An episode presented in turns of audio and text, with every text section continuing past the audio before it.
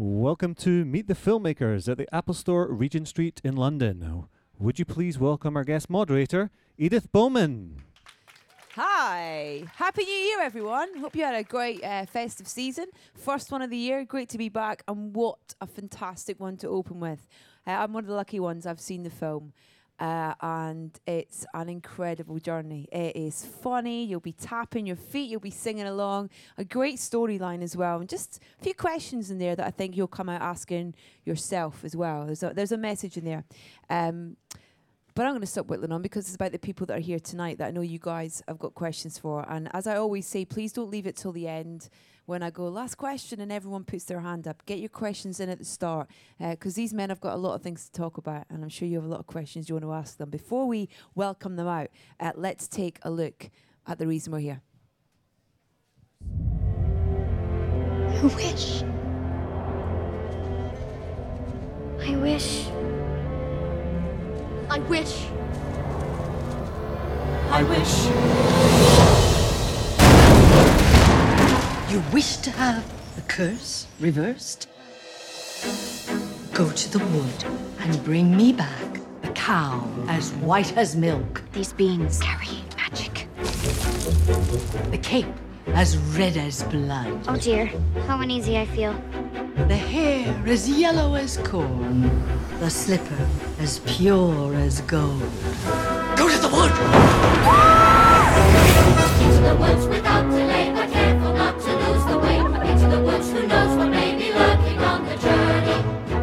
Good. Wolf. And what might be in your basket? I must find that girl.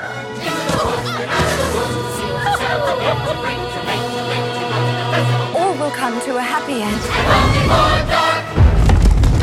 Not always. Princes and castles. Why would you run away? It's not quite what I expected. Maybe I shouldn't have strayed from the path. Don't you know what's out there in the world? Someone has to shield you from the world. It's because of you there's a giant in our midst. It's not what I wish, it's what you wish. We have one chance. Don't you see that? If we're gonna get through this, we're gonna do it together. You love me. Why did you stray? I was raised to be charming, not sincere.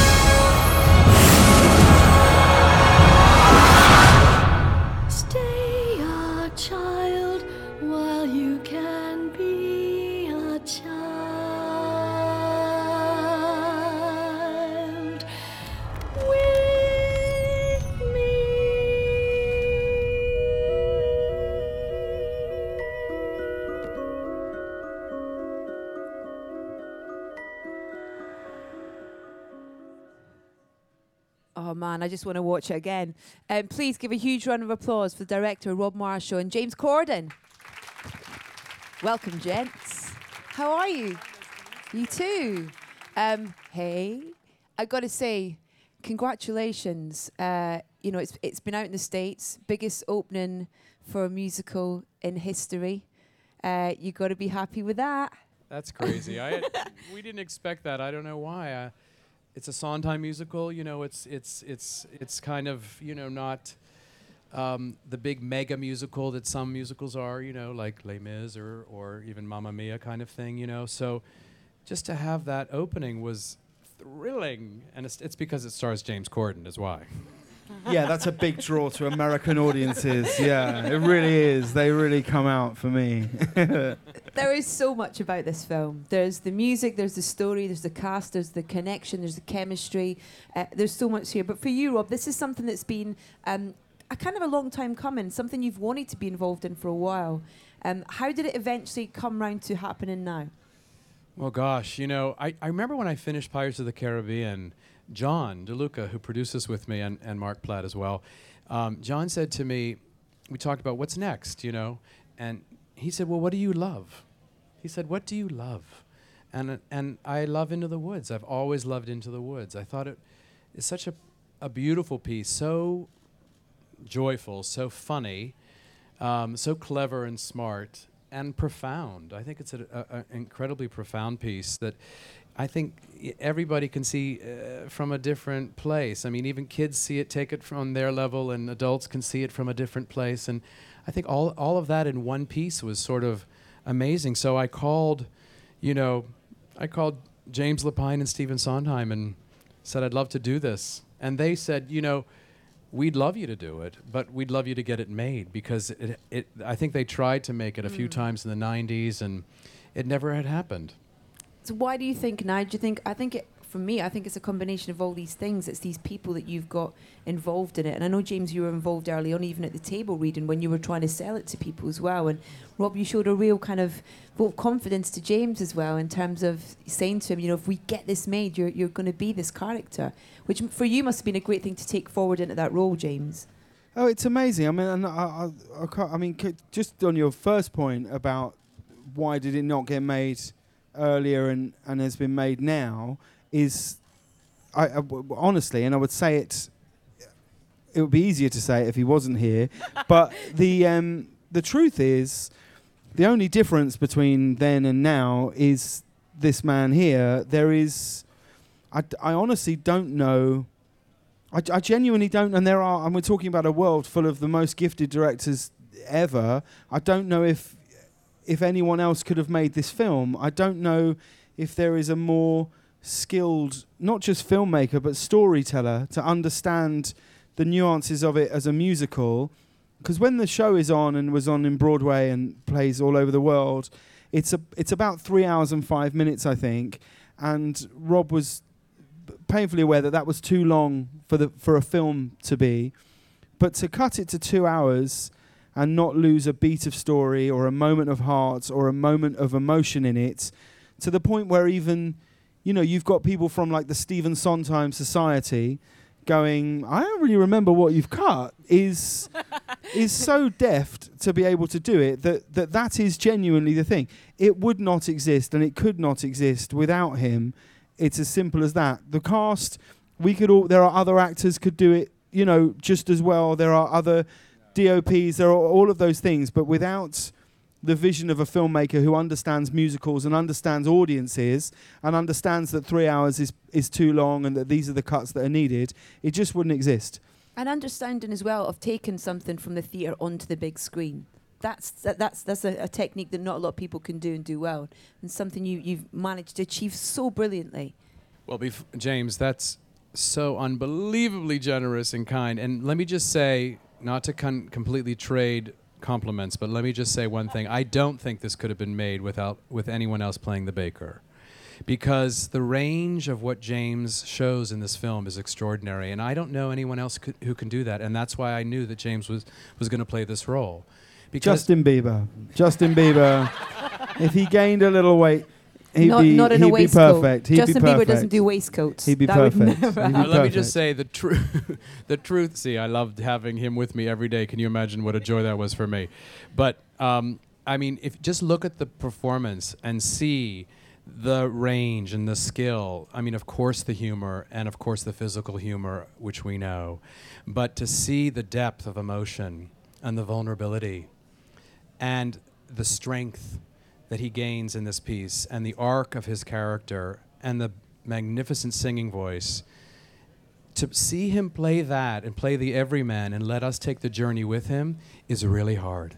And James does it brilliantly and I am so lucky to have him in as, as the center of this film Shall we see a couple of clips then to prove that? Yeah. Yes, let's do it. Uh, the first clip we're going to see is uh, well, it's a really nice little insight into the brilliant chemistry between you and Emily Blunt on, on, on screen as well. Uh, and then we have someone else who arrives uh, mid scene as well. Have a look at this. You've got the cape. What have you done with the cow? She ran away. What? Never even reached home. I've been looking for her all night. How could you? Well, she might just as easily have run away from you. Yeah, but she didn't. Yeah, but she might have done. But done. she didn't. But she might But have she done. Ah! cares? Cow's gone. Get it back. Get it back. Oh, you know, we, we, we were just about to, to do that, but here, in the meantime, Get away from me with that, you fool. I can't touch it. Remember. No, I forgot. By midnight tomorrow, bring me the items, or that child you wish for will never see the light of day!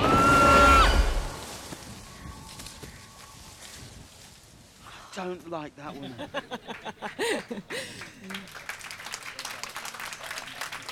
I want to ask about about shooting because uh, from watching it, you kind of you feel like you're in that wood with them. You're kind of in that on that journey that they take. What what was the reality of that in terms of where you shot? Did you you shoot on location? Did you shoot in studio? Was it a combination? How, how how did it work? Well, that's actually the best example. We were just talking about this um, in in the room back there. That uh, that's the best example of of the two worlds that we shot in actually, because you wouldn't even see it. I can't even really see which bits were which, but uh, we shot some of it out in real woods in like Great Windsor Park and Richmond and things, and then um, and then parts of it were on this huge soundstage that Rob got built, which genuinely is probably four times the size of this store. I would imagine you you couldn't see the back wall; it was just like two football pitches of just woods. But what was amazing was it would you would go up things and down bits and round corners and, and with real trees uh, in there, and so we would we would shoot on both. But parts of that scene are shot on the stage, and parts of that scene are shot in the woods. And it's a credit to the design team really that you can't. I mean, I don't I don't remember which bits are which, but I know that there are bits in there. And we got another clip as well, which is is, is another a great little scene with, with you and Emily. We're going to watch right now. Beans? Oh no, we mustn't give up our beans. Well, if you feel that we must. Beans in exchange for my cow? Oh no, son, these are no ordinary beans. These beans, they carry magic. Magic? What kind of magic? Tell him. It's uh, it's it's a magic that defies description. Yes. How many beans? Six. The five. Five. They're worth a pound each at least. Could I buy my cow back someday? Wow. Yes. Possibly. So, yeah, this seems like we've made a fair trade. Okay, here you go. There's uh, one, two, three, four, five. All right, well, good luck and uh, pleasure doing business with you. I want to ask Just about lying to a child. um, rehearsal for this um, because did you the vocals they s- seamless seem like they're, they're done live it's all sung live as you're doing it was that again the reality or, or did you go into was there were the vocals all done beforehand in a in a recording studio and things and then Um, a combination. I mean, we, we did record everything up front, but then when we got to the stage to shoot or outside, we made the decision what to shoot live, what not to. I mean, the key is it's what James was just saying about the set. You should never know. It should all feel live. I mean, for sure, when they sang, they sang with themselves. Even if you know, you always sing. So you're singing, whether we choose to use that recorded sound or not, is up to us. And it all had to do with what felt, you know. You, you can do that in a scene where you're protected in a soundstage kind of thing. It's harder to do that on a waterfall, for instance, when you have water go, you know. But the the key is it should all feel live, and and they're singing. I mean, the great thing about the rehearsal period that you mentioned was it's during that time that you actually create the piece. And we had no other choice because we, we had a very tight schedule and a tight budget, as you know. And so the only way to do it was to really be prepared. And when we would show up on the day, we knew what we were doing. It wasn't like, well, what are we going to do today? And let's start thinking about staging it. And everybody was so there. So you're already at that level. So then there was a freedom to the work to watch James and Meryl, for instance, and Emily in that scene. There was a freedom to that work because we'd already explored it, you know, so that it could go to the next level on film. we don't have a clip of it but there's a great scene that involves you and Emily as well where you roll down a, a, a little hill. And uh, and I was lucky enough to speak to these two about the film prior to this. One of the things that I loved about the film was I guess people would see them as imperfections but for me it's just it's it's reactions and it's honesty and it's things whether it be Emily laughing in the middle of a song wi- in between you know her singing a line or or the two of you laughing as you tumble down this hill and stuff. And that just makes the journey more real as you're in it with with with the people watching sort of thing was did you kind of encourage that and I guess those are things that you discover along the way as well as you're filming Oh, what a beautiful thing to say. I mean, for me, that's the magic. You wait for those kinds of things to happen. You wait for those those moments that are impromptu that happen listen, the end of that, n- you're talking about a number called It Takes Two that James and Emily do so beautifully. And at the end of it, they slide down a hill together and kiss. And that's the choreography, and that's what we rehearsed, and that's what we shot. But on this particular take that you see in the film, they fall and don't, and kind of slide and fall on top of each other and are laughing. And, and use that and then go into the kiss. And it's so in the moment. And that's what you're looking for. I mean, I don't like perfect films. I like imperfection. I like that. I like that. You know the that you hear laughing when you're singing. You feel character. I mean, that's the joy of it. It's also the joy of Stephen Sondheim because the the greatest thing about all of his work, and I think particularly in this, there is, and I'm a huge musical theatre fan, you know, as is Rob, and and I mean this with the greatest respect to musicals that I love, but there are lots of musicals where you could essentially take out a song from one show and quite easily put it into another and it wouldn't feel out of place. And I think the greatest thing about Stephen Sondheim's work is that's just never the case. And there is never a song for a song's sake. And the songs always drive the story and they always come from a place of character. So it never really feels like you're doing a song, it feels like you're just doing a scene. So those moments that are captured, those moments, like you say, of Emily laughing, us falling into these moments, they're they're coming com- completely organically from the moment because you're never thinking, oh, I have to hit this mark on that thing. It's all coming from a place of truth that's driving a story forward, and um, so when you match that together with a great DOP, with a great director, it, it all just seems to. It all feels natural, whatever it is you're feeling, you know. But it's this cast. I mean, I have to say, you, you can't put that into ev- anyone's hands. These this cast was so brilliant, so funny. I mean, can you imagine how funny this cast was? Um, and they brought that to life, and I loved every moment of that, and I wanted to feel that, and I, th- and I think you see that in the film. I think you feel that it's a company, very much so. It certainly felt like that. I've never, I don't think I've ever done anything. I don't think I've ever done anything where I've been so aware of how special it is, the very thing I'm experiencing at that time. Normally, you only really enjoy things retrospectively. You look back and go, "Oh, I was having a great time then," but but this um, this it was clear every day where you thought, "Well, this is just a thing I have to cherish," you know. The um the you mentioned I think at the start the waterfall scene with the two print. I mean, to see Chris Pine in this role as well is I mean it's just hilarious. He's, He's, incredible. He's a little too funny for oh, my Oh, liking. like, like you can't be that good looking. Like, it's different. If you're me, right? If you're me on this film, and you're in a film with Chris Pine, Billy Magnussen, who is gorgeous, and Johnny Depp, you're like, okay, well, at least I can be funny. And then and then Chris Pine rocks up with this hilarious performance. You're like, I'm sorry, and he's a great guy. It's just unacceptable to be that beautiful, to be that beautiful, that funny, and that nice a guy. It's like it's it's enough to make you really hope he doesn't have a terrible accident. down a waterfall. Yeah. oh, did they not slip? Oh, that's a shame. Um, I have this image of you at Air Studios with this orchestra recording these vocals and stuff. Was that a special moment being there? And because I, I know you love to sing. Um, Well, singing and dance is my life. You know this. Um, I I feel like I might have, because I've never really been in a studio like that before. I sort of think I might have been taking it for granted until you're there with Stephen Sondheim, and he's going. I can't believe I'm hearing this music like this. Like the orchestra was too big for the live room.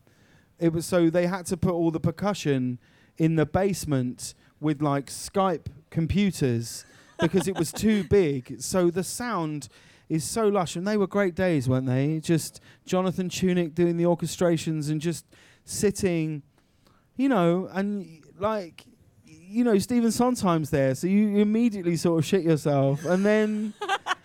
and then it's all right because the days are so long, and it, you go into the night, and it's ah, it's a wonderful thing to be part of. But the beautiful thing was this cast was aware of that, I think. You know, no one took it for granted. We n- know and knew how few and far between musicals are made for film anyway. And then a Stephen Sondheim musical is so rare. And it's a really a gift for actors. And I think everybody was aware the entire time we were shooting that we were part of this very special thing. And um, th- that never left, and it still hasn't left. I mean, I, I feel that even when we're together, like we're together for the premiere tomorrow and here in London, we love seeing each other. It's a very special group and, um, and you know, rare. I said to these two before that it has to be performed live at the Royal Albert Hall with everyone and with a live Anywhere. org- I would do- or mean, anywhere. Just go on tour with it. It's just amazing. It's Yeah. brilliant. Right, enough of me going on about it. Well, let's get some questions from this lovely audience that we have. So, as I said, don't leave it till the end uh, when I say last question and everyone puts their hands up. Let's go with these two lovely people first. Lady with the glasses first. Um, my question's for both of you, really. Um, myself and my friend here, we both study film, and I know my friend's particularly interested in writing, and I want to be a director or producer, and I was wondering what both of your advice would be to aspiring people in those trades. Um, uh, well, uh, mine would be don't give up, right? And I'll tell you why. Because I'm going to read you something now that I I got sent the other day, and I um hang on, I just have clean, to find it. James, No, no, keep no, it it's clean. clean. It's clean. It's very clean. So this is a. Uh, I'm going to read you this. So I can find it. This is a letter from the comedy s- script editor of Light Entertainment uh, at a television network. R- subject Fawlty Towers by John Cleese and Connie Booth. I'm afraid I thought this one as dire as its title. It's a kind of Prince of Denmark of the hotel world, a collection of cliches and stock characters which I can't see being anything but a disaster. And then it's signed by the guy, and that was a rejection that John Cleese got for Fawlty Towers, which is genuinely the greatest sitcom that's ever been made. So I guess the only advice I've got for you is don't give up. Because if you never give up, you can't really fail. So just don't stop, and it will be really hard. And there's screw ups coming your way. There's nothing you can do about it. They're coming for you. but just keep going and know that the people that do, do, and the people that don't, don't. You know? Perfect answer. There we go. Okay. Did you have another question, or was she asking that for both? There we go. He's got another one. Okay. Um, obviously, the History Boys went from stage to screen. Would you ever think about making One Man, Two Guvnors as a film? I don't think it would work. Actually, I, f- I think I think it um, it relies so much on uh, an interactivity with the audience is the thing that makes that play so unique.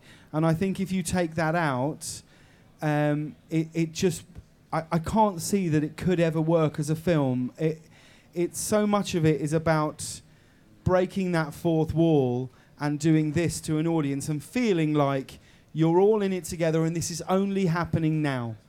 The things that are going wrong have never happened before, and you not quite knowing what's unique to tonight or happened that afternoon. And, I, and for that reason, I don't think it, it ever could. Um, yeah, I don't, I don't.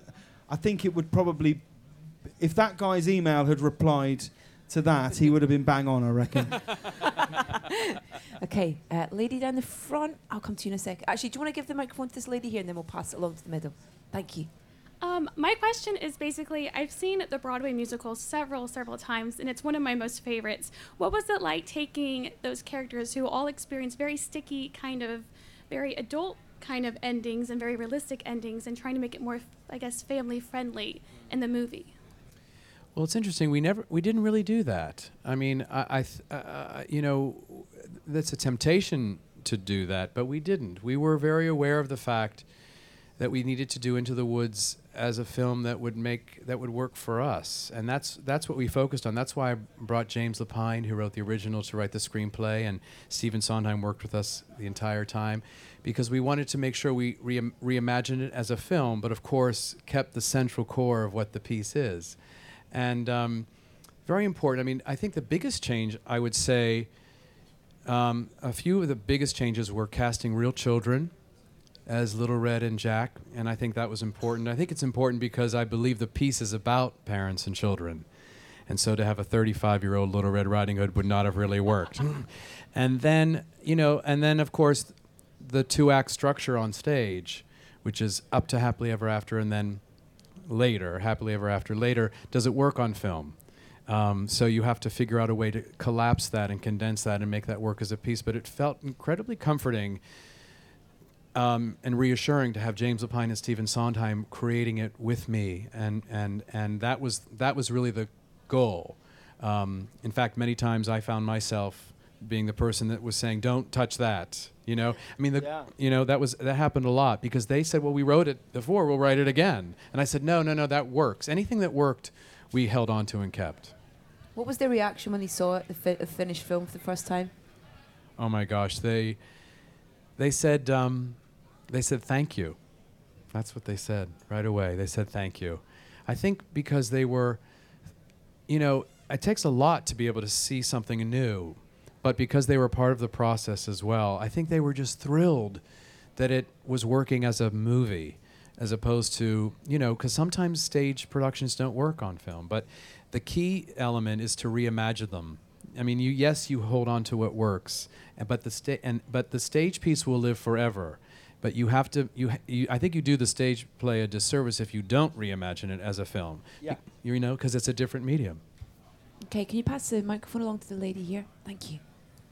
She's excited to ask a question. I can Thank tell. you. I wanted the microphone. Um, I actually have a question for each of you, if that's all right. Of course it is. Um, Mr. Marshall, I was wondering what um, level of involvement you like to have in the casting process, and if there's something specific you look for in an actor.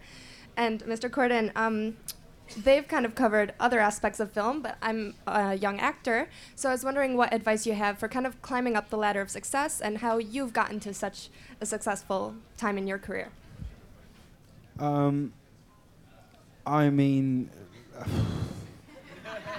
I don't know. It's it's as much a mystery to me as it is to any of you. um, I yeah, I'd, I mean, I guess I just I never really I never really envisaged. Uh, a, a, a- a path down any other road than the than the one I've gone down. However many bumps you might hit along the way, I just you know I used to, used to have this thing. I don't know if it were, like you grew up in America, right? Where where you would have like careers advice meetings with someone at your school, and you I would say, well, I'm going to be an actor, and they'd go, well, you need to find something to fall back on, and I'd go.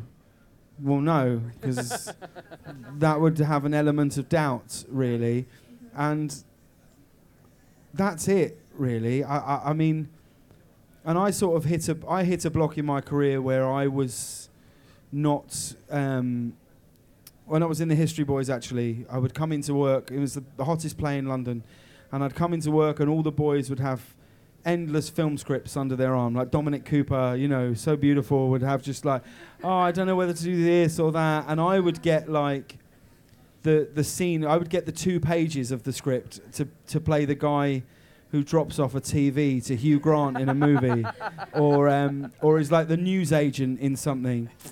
And I always thought that I would perhaps get a chance. It felt like uh, it felt like an industry was saying. Oh no no, we think you're good, but you know, every now and then you'll play like a bubbly barrister in Judge John Deed, you know. um, and so I, I sort of thought, well, if those things aren't going to come, I'm just going to have to write a TV show for myself. And me and Ruth Jones, who was feeling quite in a similar place to me, so we just wrote a show that just happened to f- click into this thing, which no one could. It became something so much greater than anyone could have ever thought it would, and and then it's sustaining it. It's sustaining it is the thing, but but I mean, my only advice would be like acting's the reward. That's it. Acting is the reward. It's not money. It's not fame. It's not any of the trappings that, that, that look like they come with it. It's just the actual doing of it. If you can act or, and perform and eat and have a roof over your head, then you are already in the luckiest 2% of the planet. Like, acting's the thing. Don't ever think past that. Don't think, oh, but I want to be a, a huge movie star. I wanted to think, are you acting? Are you getting to do it? Because so many people dream of it and still don't every day. And that's it, I think. That's so true. Rob, sir, would And just the and, and the and the quick casting question, just real quick. I just want to say that yes, of course, I'm involved in every single. Uh, it's so important. I mean, it's the it's the film. There's nothing he's not involved in. I'm surprised he didn't grind the lenses for the film himself. but I mean, the great joy for me, and this is my hope always is, is that, is that I don't actually have to do any work when it comes to casting because the person that comes in claims the role and says, This is mine. That's what happened with James. James says, This is my role. Emily Blunt, Chris Pine, all these people said, Anna Kendrick said, This is my role. Um, and and and took and brought it to a place I never imagined it could be. There was not even a question that anybody else would play this role but James Corden. How did you manage to convince Meryl though to step out of the no witch rule? That's what I want to know. Because that was the thing she had. She I didn't know she had that rule when I asked her to do this. That would have been harder. Um, she said yes so quickly. She said yes so quickly. I think she was thrilled to do a Stephen Sondheim musical. That was something she wanted to do. And when you see that combination of that amazing talent with this extraordinary material, it's like nothing else. I mean, it's sort of extraordinary to watch. Okay, next question. Can you pass the microphone back to that gentleman there? Um, this is for James. Would you be able to sing us a quick verse from one of the songs in the movie? Don't feel pressurized, James. Um, uh, What do I say? I say, uh, wait a minute, magic. Beans for a cow so old that you had to tell a lie to sell it, which you told were they worthless. Beans were they oversold. Oh, and tell a super persuaded you to steal that gold. Yes, it's your fault. Wow. Yeah. Okay, next question. We haven't got much time. Anyone else with questions over there? Oh, we have two over here. Can we get the microphone quickly back over here? Well you just done. don't ever forget it, though, do you? It's the weirdest thing. It takes a lifetime to learn. I'll know that when I'm dead. like, bef- like ten minutes before I die, I'll be able to recite that. It's because he writes like no other. There's the the melodies. The, It's the, hard to learn, and once it's in, it never goes. Okay, sir, what's your question? Hi, um, James. You mentioned at the beginning where you're saying that all of the songs are necessary for the driving of the narrative, and my question is really looking at the translation into cinema, how those um, how those songs play a special role when the whole film is on a magical terrain. So normally you could kind of say that the song in a in a in a cinematic um, musical allows the characters to resolve the problem that couldn't be resolved um, in dialogue. But if you're kind of if you've got the whole terrain as magical realism almost, how do you how do you make those songs special? Well, I think um, that's where Stephen Sondheim and James Lapine are so smart. Is that what? Yes, it is all set in a magical terrain, and yet at the heart of it are the the most ordinary couple you could ever find, if you like, who become extraordinary through the journey they go on. So it's always rooted in a place of absolute realism, you know. Um, essentially, mine and Emily's character are just representing the audience. We are their representatives in these woods. So as soon as you can put a sense of normality in it, I think it's very. It, I think it's re- it, it becomes a lot easier to tell a musical tale. Um, Frozen is a good example of that, actually, where there's this very very uh, magical presence who has this thing bestowed on her where she can turn things to ice or whatever. But her sister is very very ordinary, going, "Do you want to build a snowman?" So, and it, it's tho- it's those eyes and ears that allow you to take those curves. I think. Do you think, Rob? Is that Hundred right? percent. I think that's exactly what it is. I mean, the truth is, um, these ca- could be played as two-dimensional characters because they don't even have names. the baker and his wife. You know, that's the, that's it. Um, and the prince and blah blah blah. But the truth is, the only way to play this, I felt, and and it's something that we worked very hard on, was to make sure that they were played like real people, because you're asked to follow their stories and care about them, especially as it gets darker and it goes towards the end of the piece. You're asked to really root for them and feel for them and care for them. And the great thing about this cast is that they brought such dimensionality to it, such depth to it, such truth to it that you feel for them. You really feel for the baker and his wife. You feel for Cinderella. You feel for all these people because they're flawed and not perfect and they're real. And I think the material is exactly what James said. The material it's inherent in the material, but it's also this cast who brings such truth to it. Thank you. Uh, and lady there, the question. Hi, James. Um, I just wondered, is it true that you're going to be moving to America and are you going to try and fit in any Broadway shows while you're there? What fit in to be in them. As in, are you going to be doing any or? Um, well, I can't for a bit, but um, yeah, I'll move to America tomorrow. I'll move tomorrow. Um, exciting. And then I'll, but I'll be back to do stuff here. I have to, I have to do a show called A League of Their Own, which I'll shoot here, and I have to do this TV show for a little bit, and then really, really, my dream after that is. I've sort of set a time limit in my head of how long I'll do that show for. Um, and then I mean it'll probably it'll be cancelled before then. I'm sure of that. Let's be clear. But then um, then I, I've sort of set a, a rule in my head that I would want to do if I was ever given the chance and the opportunity to do a play or a musical like every 18 months, whether that's here or in New York. It's um, I love I love the theatre. I love a day that has a point and a purpose that moves to a, a thing. And I also think it's the thing that keeps you supple and fresh. So I hope it uh, at some point. I hope so so much. Yes. Would you write something for the theatre for yourself? Um, I, I'm not for myself. I don't think I could write a. a I, I yeah, I, I'm, I've been trying to write a play for about three years. It's it's stuck in a permanent brick wall at the moment. But if I can get through that, um, just a, a very very small play. But I've been trying to write it for quite a while. I, I you know, just for myself really, not to be in, but you know, we'll see if I can ever get over the hellish hurdle that it is. Yeah. Do you have any more questions from our audience? Two over there, and I think that's. That's two there, and then yeah, there we go. James, congrats on the OBE. I just wondered. Oh, what yeah, we forgot Oh my about gosh, that. how Quick, someone thrilling, change the poster. Did, uh, what was your initial reaction when you got the news? Did you get news bit earlier before it was announced? Or? Um, yeah, you get a letter about, I don't know, like a month ago. You get a letter saying, You've been put forward for this. Uh, if you were to be given it, would you accept it? Um, and your first thought is that there are so many people who are far more deserving of this than I. That's just a fact. But, and then I, I, I it says you shouldn't tell anyone, but I opened it with my wife, so I couldn't, you know. I think that's all right, isn't it?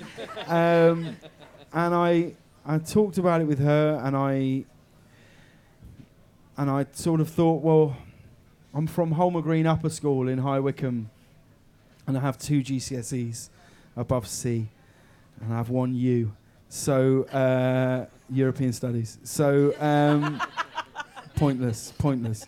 Um, and so I, and then you think, well, you can't help but think about what this will mean to my parents, who have sacrificed so much growing up for me to be able to be sat here now with a director like this, of driving me to singing lessons, drama lessons, all of these things, paying money that they didn't have, um, that you're not aware that your parents don't have when you're that age, you know, and uh, and what it would mean for them to be given such a thing. And then I thought, yes, I have, sh- I should accept so this. exciting. Yeah. But it, my, but when I told my dad, he said, "You know what it stands for, right? It stands for other blokes' efforts." so, and he said an MBE stands for many blokes' efforts. So yeah.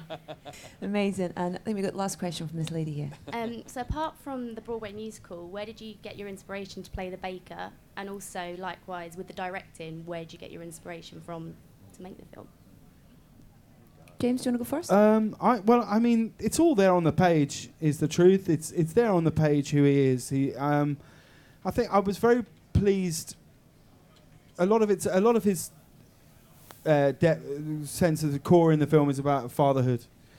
Uh, his lack of a father in his life and his impending fatherhood in the film, and whether he is capable of this task ahead. And I, I very much related to that, and I was pleased that I was a father at the moment that that we shot the film because you can't really explain the indifference you have towards children I- I- until you've sort of had one, you know, or your friend's indifference. It's like, oh, well done, you've had a baby, and you don't like.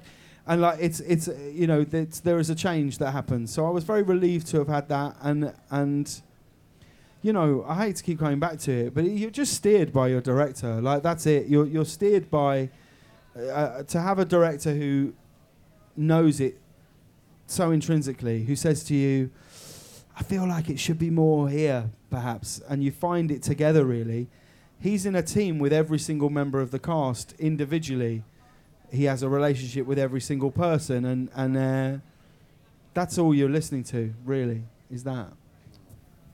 I mean, I was, I guess, inspired mostly um, by the filmmakers that have inspired me over the years. And in terms of musicals, it's Vincent Minnelli and Stanley Donen and George Cukor and Bob Fosse and Robert Wise. And I, I th- those those are the directors that I studied, learned from, loved watching, and and you know I believe in the musical as a a, a a film musical as a genre. You know I know when I did the film Chicago years ago, I I was told many times this genre is dead. And no one wants to come see it and no one cares about it anymore and all they really want to see is animated musicals and I never believed it because I grew up with those great musicals and, and I love them and felt that it's not about the genre itself it's about the execution and the care and the, you know and how you do it and and I and I hope that that was the case. Um, and so I was lucky enough with Chicago to sort of open the door a little for musicals and I think it's helped over the years and certainly helped us make this film. Have you got a favourite musical apart from Into the Woods? Stage. Um, or film? No, favourite film. Film musical. Well, my favorite mu- film musical is Chicago. Genuinely, I remember. I can. I remember when I remember watching it. I, re- I remember. I, I don't think there's a film musical I've seen more, and I remember how I felt when I watched it because it had been so long since I'd seen. In fact, I'd never seen a musical in the cinema. I'd only ever seen like Grease, you know, and stuff. And I remember watching it and just being like, "Oh my god!" Like that.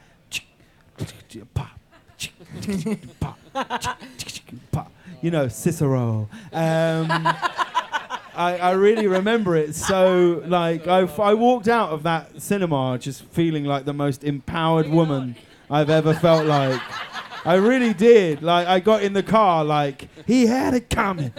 He had, like, it's amazing. It's a masterpiece. It really is.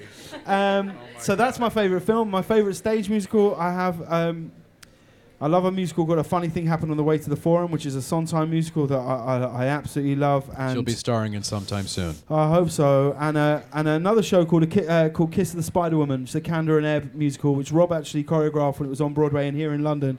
And I, I don't know why I remember it so vividly, but when I saw it in the West End, I had like a phenomenal reaction to it, and uh, uh, it's um, it's got some beautiful songs in it. Is the truth? Yeah. Um, you guys can see this film for the 9th of, 9th of this month, 9th of January. Hang I- on, what's your oh, yeah, favourite Rob, what's stage yours? musical? Rob, sorry. Yeah. Oh goodness. Um, let me think. Uh, I guess my favorite film musical is like everyone else's. I believe is Singing in the Rain because I think Oh, it's yeah. perfect. It's perfect, and it was created for film, which Yeah. I think is interesting. You know, some of the great ones like Bandwagon and Gigi and even Meet Me in St. Louis or Easter Parade. Those were all created for film, which I what think was is West Side Story? Was that created for film? that or was a that was a play, play for a musical on stage first, and then became yeah, then Mhm. became a film. And I guess on stage, it could be West Side Story or Gypsy. I think maybe for me, I just think those are sort of masterpieces. Um, congratulations so far, and I think with this as well, this film, it just feels like you've. I don't know. There's a whole new generation of people who are going to fall in love with with musical theatre through film as well. Through this, this you know, and you say that people telling you that this, no one's going to watch this before when you were talking about Chicago and stuff like that. This has almost just reopened that door, I think, for people. It's it's absolutely incredible. Congratulations, and you guys can see it from the 9th of January. Please, oh, huge round of exciting. applause Thank for you very James. Thank you. You're and for wonderful. Rob. so you. lovely. Thank you so much. Thank you very much. Thank you.